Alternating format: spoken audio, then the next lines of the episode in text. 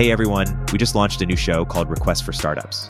In the first season, we've got a rotating lineup of tech founders and investors joining me to share their requests for startups they want to exist in the world, and also share their stories of navigating the idea maze in different sectors so founders don't have to reinvent the wheel anymore. The first episode is out now. We cover better dating apps, references as a service, and WeWork for productivity. Listen first, then build. Video episodes of the show are on our Substack. You'll find a link in the description.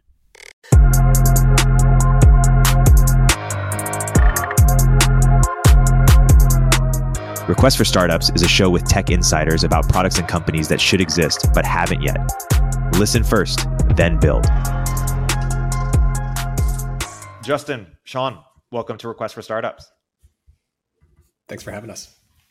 Yeah, stoked to be here. So guys, there's a lot we want to get to, but, but first, uh, a little bit of background.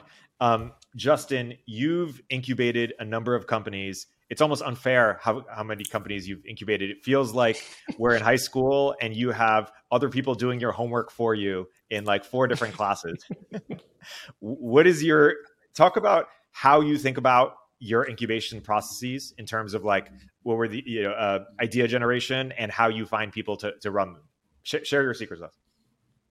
Yeah. So I think that a couple of things. I have pretty much only incubated pro- companies in a space that I either, either understand very well, which is, I think, like health, wellness, food supplement space, uh, or incubated companies in areas where I've directly experienced the problem. So like lending to consumer brands, um, you know, stuff like that.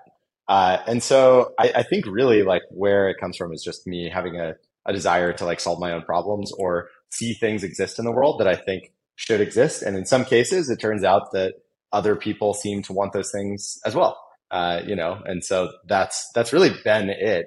Uh, and then I think I've also been very fortunate to have a lot of smart people kind of around me in my extended network.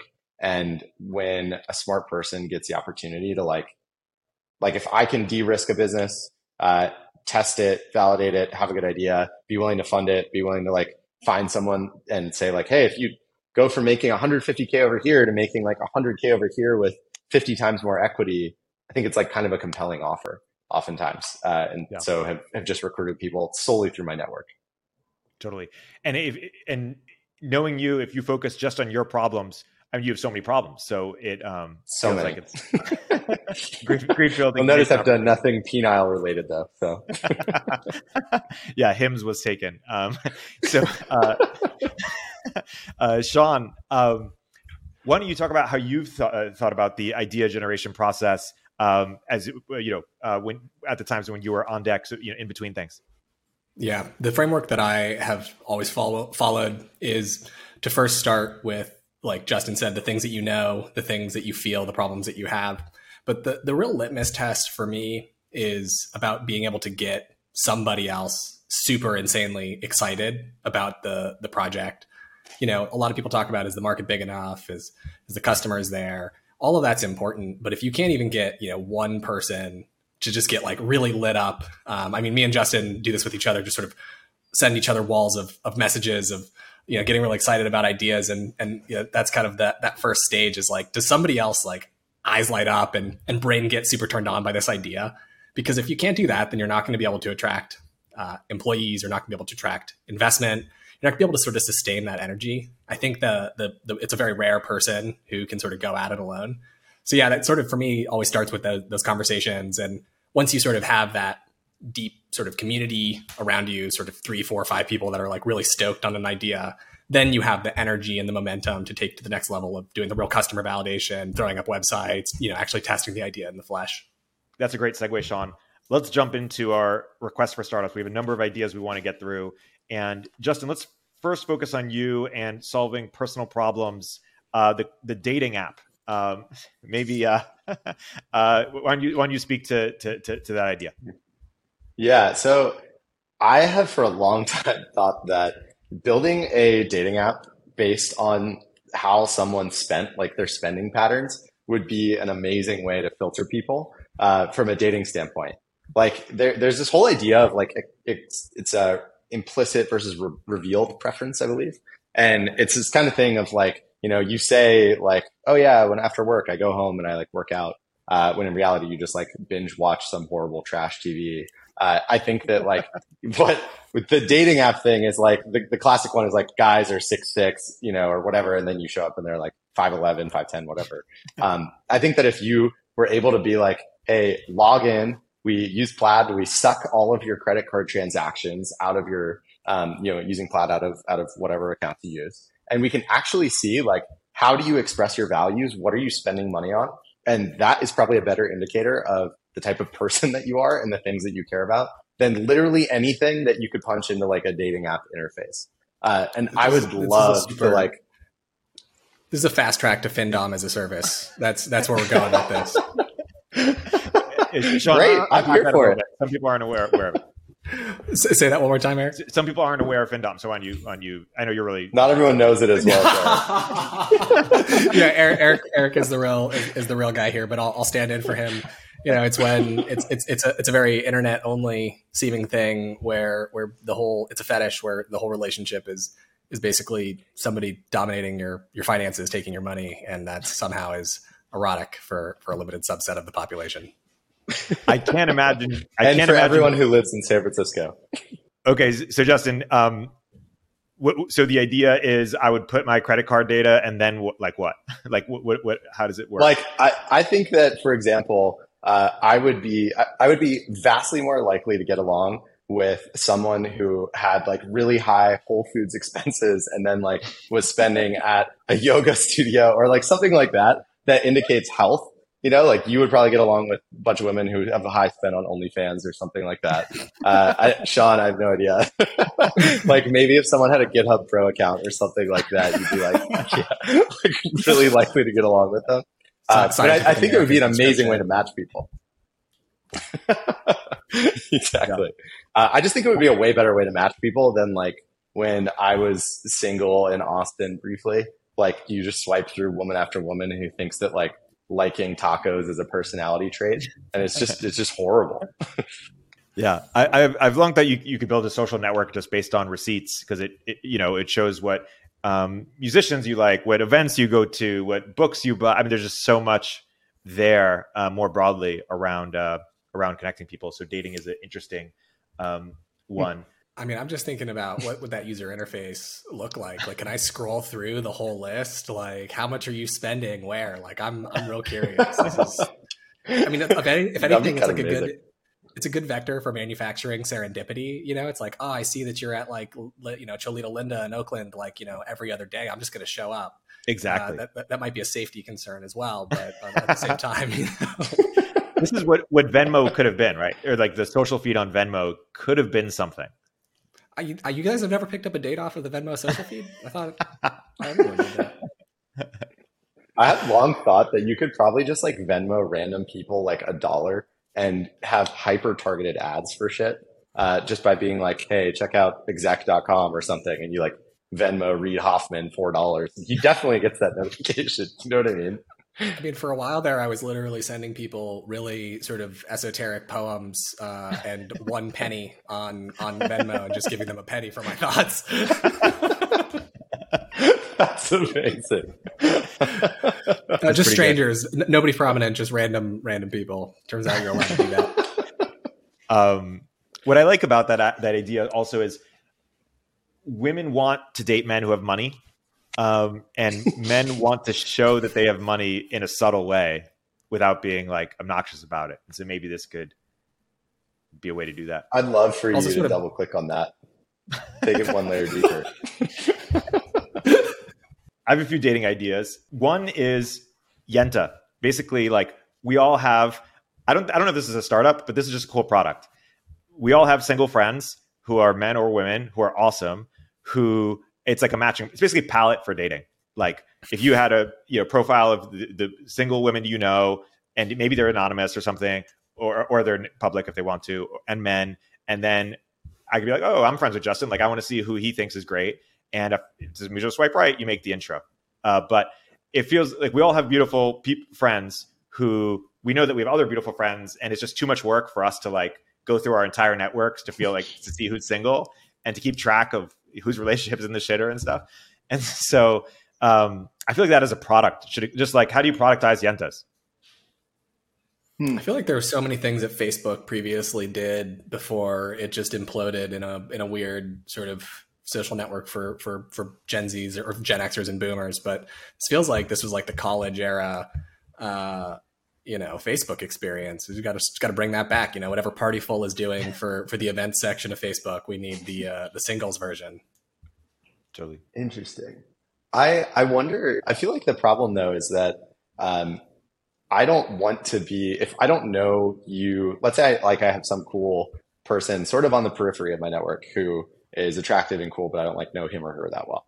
I like kind of don't want to intro that person to anyone in case I think they're awful, even though the odds, just because it'll blow back on me, uh, even though the odds are that that person is a way better match than like the average person that you would meet on a Hinge or a Bumble or something like that. Um, so I, I wonder how you could solve the personal responsibility aspect of that, uh, if that makes sense. Like you almost want the network, but don't want to like be responsible for being a, a node that where a connection like doesn't work out super well. You know what I mean? Yeah. Yeah. That, that's interesting. Yeah. Then you, you don't want a- asymmetric downside of, uh, um, you want the credit if it works out, but not the blame if it doesn't. Um, it needs to yeah. I don't even care that much about the credit though. Like if, if two of my friends get together, it's like, I don't know. I have Great. some guy oh, friends whatever. that are like, yeah, right. Yeah. totally. Like, I don't care about them, credit it's like, either. Okay, Garrett is, I will not see you as much. Like, you know, it's selfishly yeah, annoying. I, I don't, I don't care about the credit either. Like I introduce you guys, you guys are good friends, but like, who cares? Like, I don't care. Yeah. Who's keeping track? No one's keeping track. The other dating idea relates to yours. Um, so basically, okay. Sean just mentioned this in My First Million. I'm going to build off it. It's uh, it's basically Raya, but even more elite, where the guys pay twenty-five thousand dollars. He even said one hundred thousand dollars to be on the app. My um, and so the idea is that you would, you know, gate it so that only fairly affluent people could join. Men could join. Um, men would signal that they're serious about relationships because you're not going to pay that much money just to screw around. Although you might. Yeah. Bottle um, service in Vegas exists, man. That's true. Um, but it, it filters out for some level of seriousness, um, for some level of wealth. And it, uh, you know, women like guys that pay for them. So it's just a more curated, um, elite experience. And here's my my angle, or my build on it, is the the twenty-five thousand dollars or ten thousand dollars that the guy invests or that the guy spends, it's an angel investment in the company. So every user... angel invest in the company at whatever valuation the founders set at that moment. This is all secondary, no primary. It's an un- it's an uncapped note.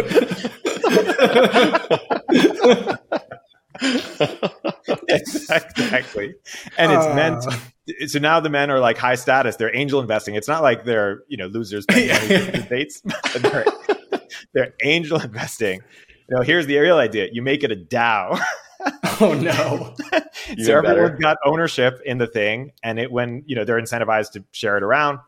Um, anyways, I was thinking the app could be called Gold Digger with no vowels. uh, let's get um, let's let's get Dan Bilzerian to found it. I mean, he's the real guy to he's like the perfect spokesman for this for this app. I was thinking it could be called A Thousand Great Men, because all all you need is a thousand, you know, people, men paying twenty, you know, then you're at two hundred fifty it's like a, it's, million. It's like a, a couple fish is what we're going to call it. And it's it's meta commentary too. Is only you know, so I, I'm guessing that you guys don't think this is a good idea. I mean, you have no. a, you have a significant adverse selection issue here. Adverse selection in what way? Good good men won't pay. Uh, yes. Well, I think plenty of like sort well, of good Rise men is successful, that, right? Yeah, I think plenty of guys that sort of got uh, that had a monomaniacal focus on career earlier in their lives and now are like, okay, I want to get this done fast. Like, let's just pay whatever amount of money it takes. I think that they'll do it, but I'm not sure that the the supply on the other side is going to be the the the type of person that you know a lot of a lot of sort of very successful guys want. Maybe, maybe it's exactly what they want. Maybe it's like twenty-four year old Instagram models. But uh, agreed. I, I so can I tell you what I actually was in the process of doing before uh, getting back with my now wife. Um, so we, I, I basically, we'd broken up. I think I've told you this, Sean. I just but, remembered this one. But basically I had hired a V A in the Philippines to create like a, a skin front end that was like Austin's most eligible entrepreneur executive pool. And I was just going to have her message a bunch of women that like looked like they were professional and smart, whatever, on LinkedIn and be like, hey, we noticed that you're awesome. Do you want to join this like super selective pool of like uh, women and stuff that we're pulling together here? And all of those would funnel back just to me. And so for like eight dollars an hour, I was just going to build this like double opt-in sort of network and then design, you know, got back together with a better person. But, you know, it was, I was pretty stoked about it for a while. So so the hook for them was like female founder camaraderie, but actually, it no, was not female founder, just like, people. Hey, do you want to, do you want to like date men in Austin that are like founders, executives, like people doing cool things that are, you know, above X, Y, and Z criteria, uh, and, you know, in broth. Um, and so yeah, that was cool. And but, but it's just, yes? but it's just, I, I just didn't, I scoped out that page.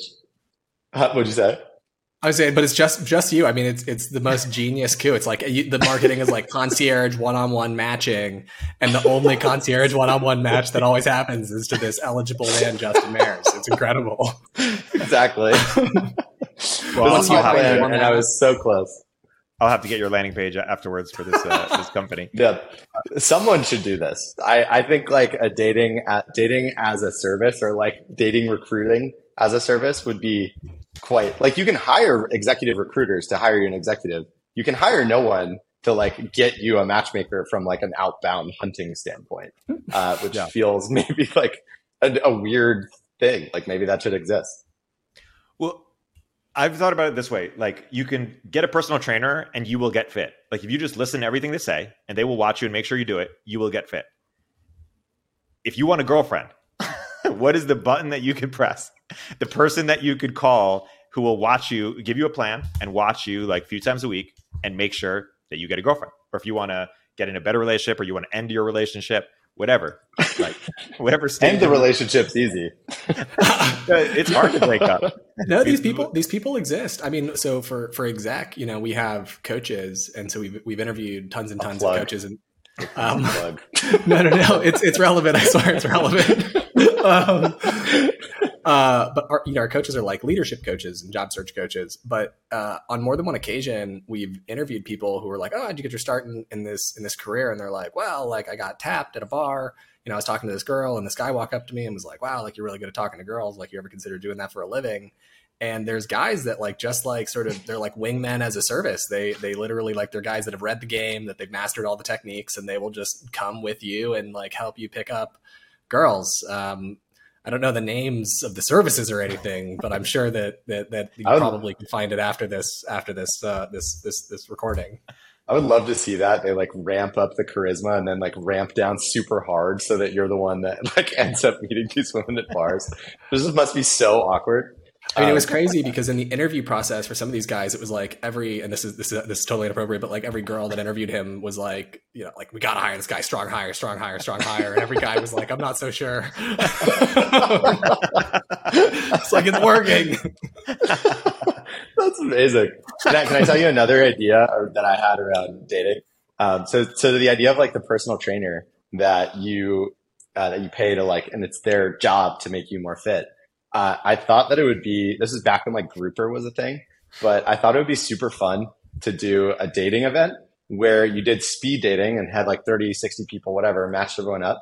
But the thing was you did a speed date and then everyone wrote feedback about like what you should improve for when you go on real dates. And so you'd walk out of there having done like a speed date round and then have feedback from every woman, probably anonymously, uh, that you went on a date with of like, this story sucked. You were slightly racist. You were like wearing a MAGA hat, like whatever it is, uh, you know, and have that to take with you so that you can like moderate your dating approach. I think it'd be kind of fun. Dude, we could do this with ChatGPT's A P I. So I think we take guys that are good at dating and just consume their entire text message history and just do a little bit of oh, like wow. fine tuning on their text That's message history. That's a great idea.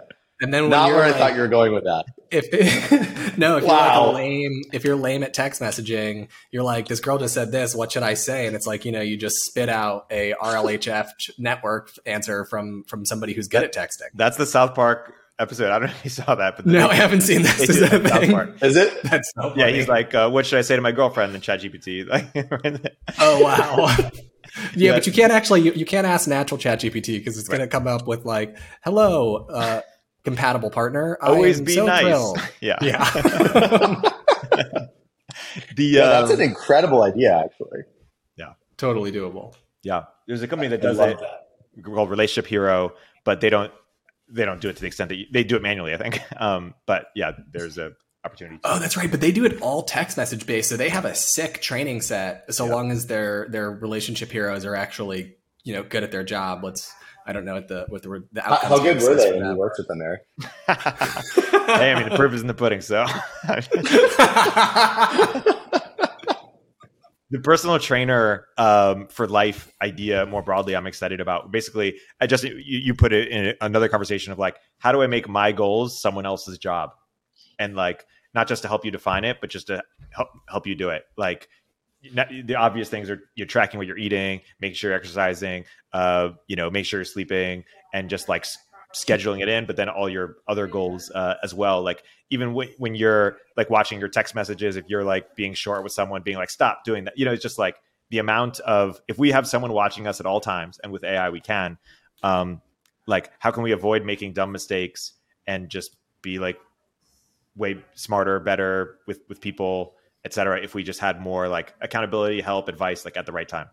Yeah, it's like, it's funny as people everything. used to think, yeah, yeah, people used to call that, that person God. And now that you're like people are religious, it's like, well, maybe the A I can tell me how to be a better person. I hope so.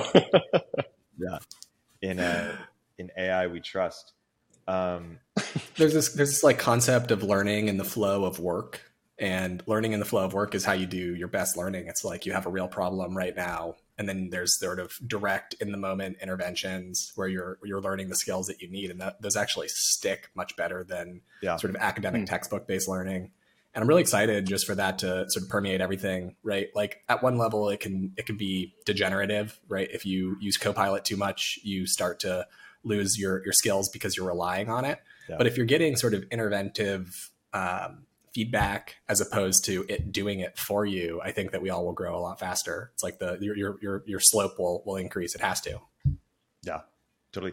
And the other idea related to this, related to what you're talking about, Justin, is like three sixties as a service. Like you you mentioned the Grouper, but like, what if, you know, instead of asking strangers, you ask like all my friends, you know, and all people I work with, and like and past girlfriends. Would it just like go deep and have people say like, Eric, you smell like you're not good at, in, in bed. Like you, um, you know, you're whatever inappropriate. Like basically, like we don't really understand what our reputations are within our yeah.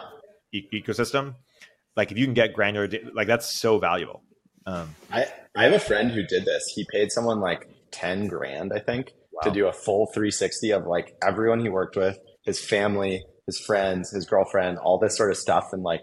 built this this image of what he was like. Um, and he said it was incredibly useful feedback, like maybe a little hard to hear at parts, uh, but incredibly useful. Uh, I I asked, I did this like six years ago informally and asked a bunch of friends, um, and it was really useful. Yeah.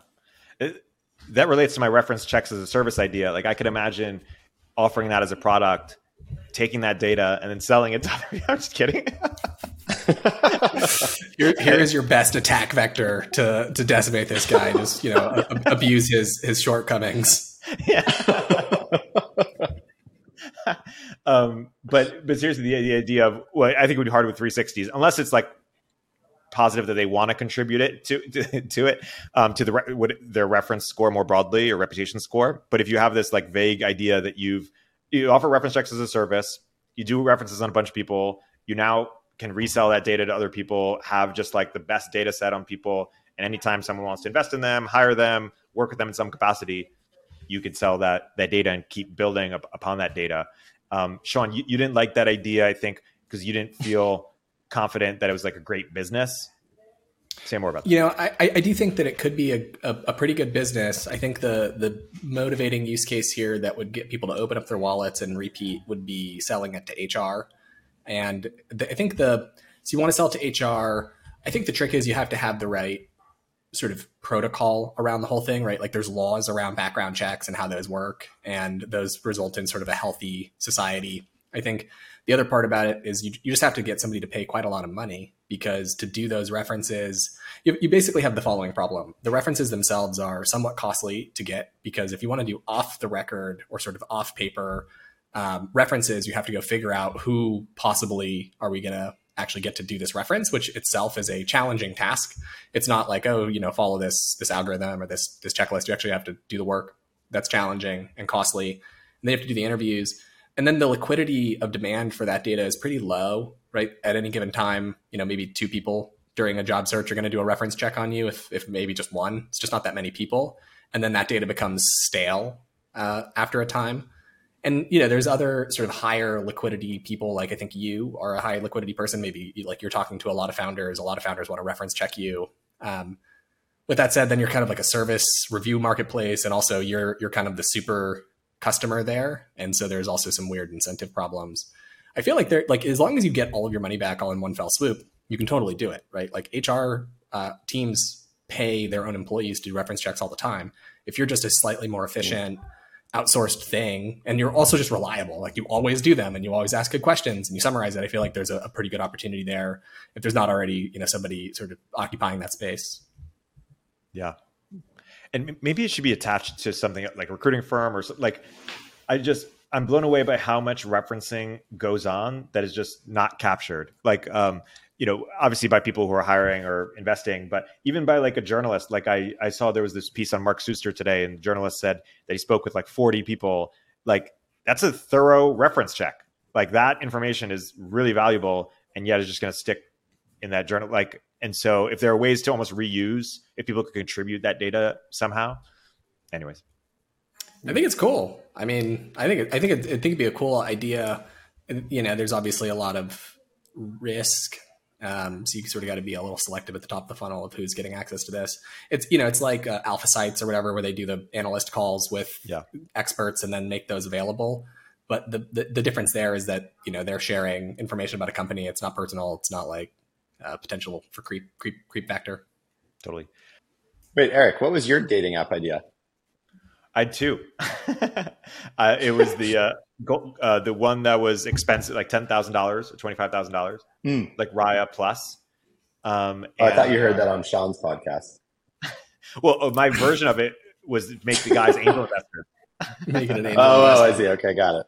Or or make a DAO. But the idea that you have ownership over the over the app, and thus you're more likely to give, got it. You know, bring in good people.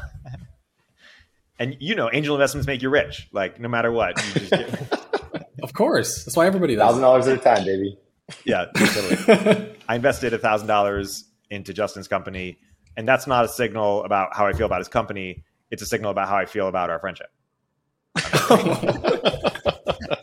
I'm just kidding. Yeah, Eric put fifty percent of his net worth into my company. I was honored. I was lucky. Lucky to have the opportunity. Proud, proud investor. Um Sean, maybe Google Maps for market ontologies, or or pick whichever one you're the most excited about. I think the Google Maps for market ontologies is is is, is neat and interesting. I don't know exactly how to pursue it, but the idea here is basically, you know, Google Maps revolutionized our ability to live within the physical world, right? The fact that I was on I was on the beach uh, not that long ago. I was in um, I was on Manhattan Beach, and I needed to use the bathroom. And I, I remember being a kid and having the same situation and being like, okay, like where am I where am I gonna go? Obviously there's an ocean, but I was wearing clothes like a like a like a normal person dressed in a non-beach outfit.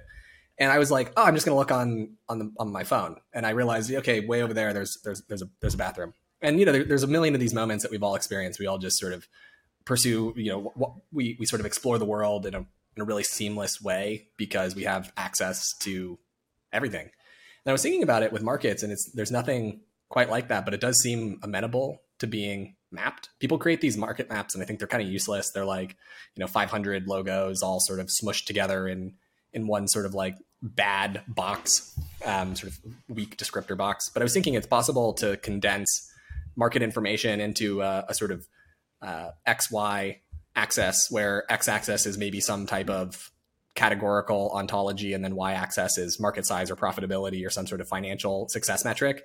And then your your goal really is just to look around the map and see where where are we exploring at the edges, like where is there um, where is there open space, where are the big pockets of of money, and and this is a good way for people to choose their careers. Is like one of the best pieces of advice I ever got was uh, if you're gonna you know set up a career or a company, you want to you don't want to set up shop next to a tiny little trickling stream, a uh, little babbling brook. You want to set up shop next to a huge, massive, roaring river. Um, a lot of P and... metaphors here, man.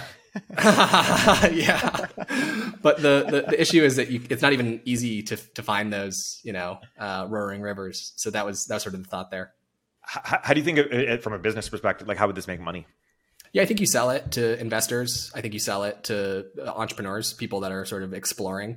Or it's also a good way to do competitor discovery. You're like, who else lives in this sort of part on the map, right? Yeah. Like there's there's OnDeck. Who else is right around OnDeck? You're like, okay, like OnDeck is sort of on its little peak by itself, right? Like there's nobody else quite like it, or maybe there's sort of near competitors. And as a founder, your goal then is to sort of, you know, elbow out and and make space around yourself and occupy a niche that nobody else can can quite get access to. Yeah. I um I've been excited about that for for a long time. Things basically like so many people would go to OnDeck and explore healthcare, and like what would they do? They would like I don't know, try to talk to people who've started companies in the space, try to like reach out to customers, try to talk to investors, but they're kind of like we're not building on top of each other. So many people explore the idea maze and they don't share their learnings in any way that we could we could leverage. Um, and that seems like a big shame. And I, I don't know what is like the point. Uh, what's like what, what's the atomic unit? Like, is it everyone shares their deck? Um, is it we just get everyone to talk about their experience in a public way? Um, but like, if you want to go explore healthcare, like, good luck. Like, you know, it, it's it's pretty hard, right? And so, how can yeah. we make it so much easier in, in a way that doesn't require like so much new work to be done by by those people, or in a way that benefit like really incentivize them to contribute? Totally. I mean, the way that the, the the one the way that you do this in a way that works is you you just have to get in the game. That's yeah. kind of the the way that I've always thought about it. It's like you you choose a market that you are willing to be a long-term player in, and you do whatever it takes to just get in the game. And then once you're in the game, you can start to really understand the deep nuance that otherwise is impossible as an outsider looking in. Like a couple, you know, if you're trying to like you know deep dive into healthcare and you've never operated in healthcare, there's just no chance that you're going to be you know, the the person that has the sort of uh, striking insight for some of these deep industries. Like it's it's happened in the past, right? Stripe did it with payments, but they built payments for developers. So they actually yeah. did have that sort of striking insight there. Um, and they built an e-commerce thing before where they had to build Yeah, that's payments. Right. one hundred percent. They actually were, they were, they were outsiders in the payment processing industry, but they were, you know, deep you know, users of their own product. Exactly. Yeah. Yeah. I, I think that's smart. I mean, the... Random, but the best career advice I ever got was speaking to your, your flowing river, Sean, um, is someone basically said, go like find the industry where the dumbest people are making the most money and go operate in that industry. And that was, of course, commercial real estate, but it was way too boring, so I couldn't do it. But good advice for someone to take. More broadly, uh, to your idea, Sean, like if we were to go to Wikipedia and for any like subject or topic and compare what's written up there with an expert's understanding of it, my sense is that the expert will know more, will, would produce a better write-up like most of the time. And so why isn't there a Wikipedia just by expert? Like people who are experts want to be, uh, you know, seen as experts in the space. Um, they would want to get that credit, that like notability. And so couldn't there be, you know, a Wikipedia that was actually done by experts that like made sense? Feel, feels like a, what do you think? I think Golden is trying to do something similar to that, but you do tend to have the issue where, you know, you have a tragedy of the commons and a sort of devolution into marketing that, that everything suffers from. The fact that Wikipedia sort of caters to, you know, I, I, I, I might, this might need to get cut, but, uh, you know, caters to people that are, are on the spectrum and right. Bro, I said Jew jokes earlier, man. You keep oh, spectrum. You know, you got, not you got, the hard S word, Sean. I don't know. Like Wikipedia, Wikipedia is catering, catering basically to autists who are writing in like this super cold style, um, which yeah. lends itself to to truth, but doesn't lend itself necessarily. You know, it, it's the type of topics that those types of folks are are good at conquering and mastering. Yeah. Well, and, and it's kind of like generalist, like, could you appeal to experts, get their contributions in a, in a better way? I mean, related to that is like, like us three on this call have expertise in some areas that if someone would pay us enough money, we might have like an hour call with someone. It's sort of like the G L G, but for everything. um, Dude, you know, people, I think the big opportunity here, right, is like, how do you time. know? Yeah, yeah, yeah. Classic. You know, I think the big opportunity Classic here areas. is um, everyone's got a price. So, so the A I, the A I knows everything that was said sort of privately, or, or this knows everything that was said publicly. It, it has the sort of average information. It has a little bit of laggy information. But if you want to have, it would be really cool to have a, a sort of like uh, automated collection experience in the loop where the A I is like, we, this is, you're asking me for knowledge that doesn't exist yet, but there is somebody that can, that can answer that for you. And for it to go and source the, like do a, you know, an automated call with that person, or, you know, text message based conversation with that person, source that information and reincorporate it, that that human in the loop process is pretty incredible for harvesting all of that sort of like leaf level or leaf node expertise from the world's greatest experts. And yeah, nobody has, has quite tackled that. I think G L G is in that direction, but um, they might be a little susceptible to, to disruption here because their, their business is so concierge driven in order to justify their fees that, Um, I don't know that they'll ever be able to make that full pivot. Yeah.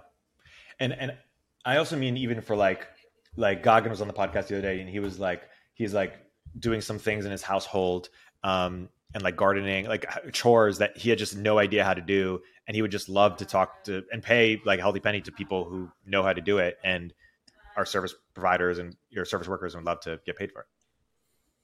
Yeah. I mean, like everyone has a sort of a price at which they're willing to to have their time, have a call on it. Right.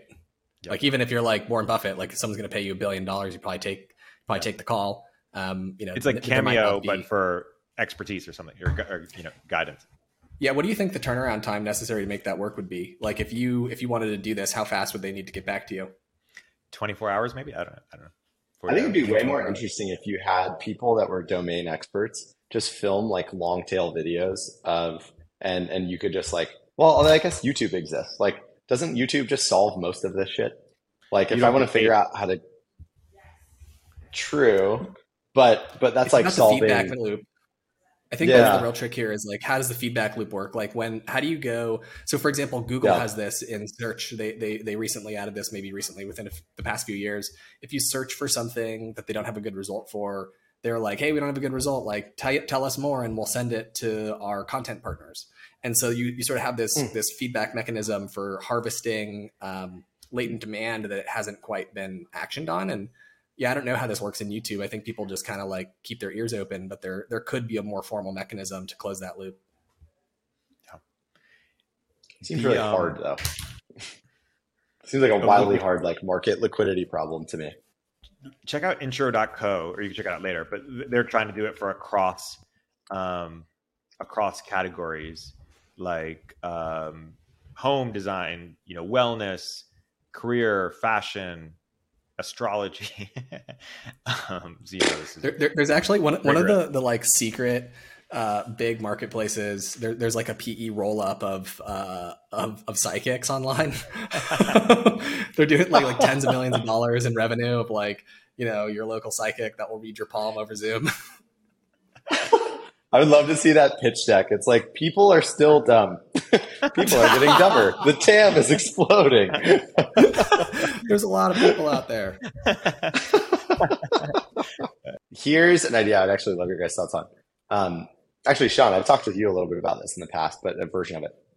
Basically, I think that um, I'm, it's like calling it like WeWork for productivity. And what I mean by that is if you think, I think that like WeWork is analogous to like a Planet Fitness or some sort of like cheap gym where you pay to access the space and that's it. You get like a desk space, pay to access Planet Fitness, you get access and you can like throw their weights around. But where people make a lot of progress and what you actually want is to get a trainer that will help like make you more fit. And I think that there's an opportunity to build a, um, to build a like co-working space where you have people that are almost like in charge of product managing your productivity and making sure that you're like your most productive possible self at work. And like, that would mean like leave your phone at the front desk, uh, have like hyper oxygenated environment and shit like this, library hours, library rules, um, like have people putting up their goals on a board of like, this is what I'm going to get done in the next like three hours. I basically think that you could make this like pretty fun, hyper productivity oriented uh, co-working space that companies would be so happy to pay for, because it's just like, yeah, I want more productive employees. And if it's, you know, nine hundred a month instead of three hundred a month, then they get space plus this like productive coaching system, shit like this, community. Uh, would that be useful? That's my idea. I think yeah, it's like, sick. It's like at the turn of the twentieth century, we had Taylorism, scientific management for figuring out how to assembly line workers, like what's the most optimal movement for them to pound the nail into the wood board. And now we're we're going to go scientific management on what's the most optimal way for the knowledge workers to pound their fingers into the keyboard and, and make yes. them have the right the right effect. I'm in. Yes. I wonder if it would work though, right? Because you have you have all these companies in the sort of early aughts in tech that went all wild on trying to figure out how to make teams more productive. And um, if I if I recall correctly, the only thing that Google found worked was just having a team that was highly productive in the first place. So it was like the the people that you were surrounded by uh, were the thing. So maybe it's just like really good screening, but it wouldn't actually produce that big of a delta um, for the participants. But I, th- I th- the reason I think that that would work is, one, I would say my personal experience, like I definitely am a more productive person than I was five years ago. I think that like learning how to work is a real thing.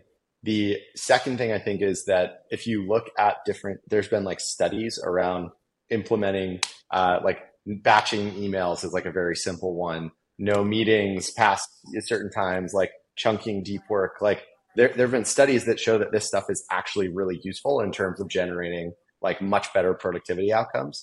And I think that if you're Google, it's actually really hard to change the culture and information flows. And like, it, it's hard to change the culture of a company once you have like an unproductive company, which I think most companies are by default. I think it's much easier if the atomic unit is the person to like have help them do their best work and put them in an environment that supports that.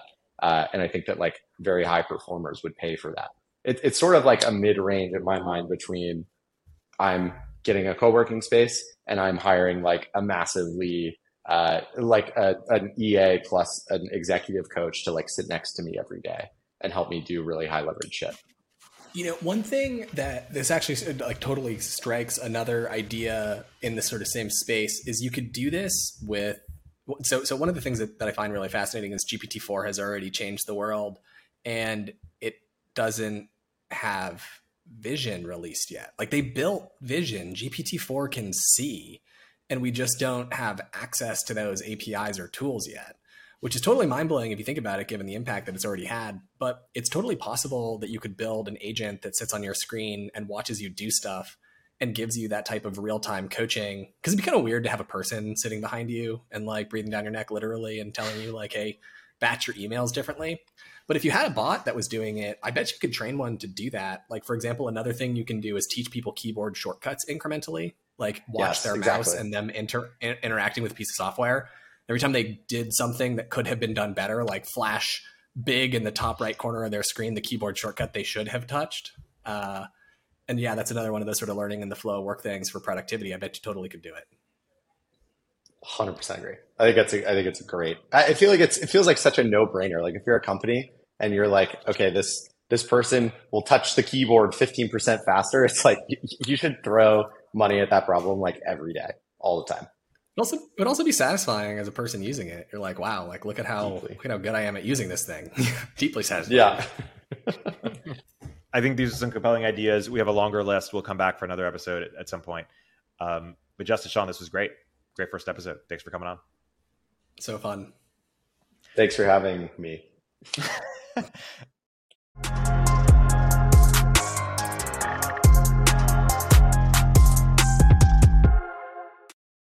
Turpentine is a network of podcasts, newsletters, and more covering tech, business, and culture, all from the perspective of industry insiders and experts. We're the network behind the show you're listening to right now. At Turpentine, we're building the first media outlet for tech people by tech people. We have a slate of hit shows across a range of topics and industries, from A I with Cognitive Revolution to Econ one oh two with Noah Smith. Our other shows drive the conversation in tech, with the most interesting thinkers, founders, and investors, like Moment of Zen, and my show Upstream. We're looking for industry-leading hosts and shows along with sponsors. If you think that might be you or your company, email me at eric at turpentine dot co. That's E R I K at turpentine dot co.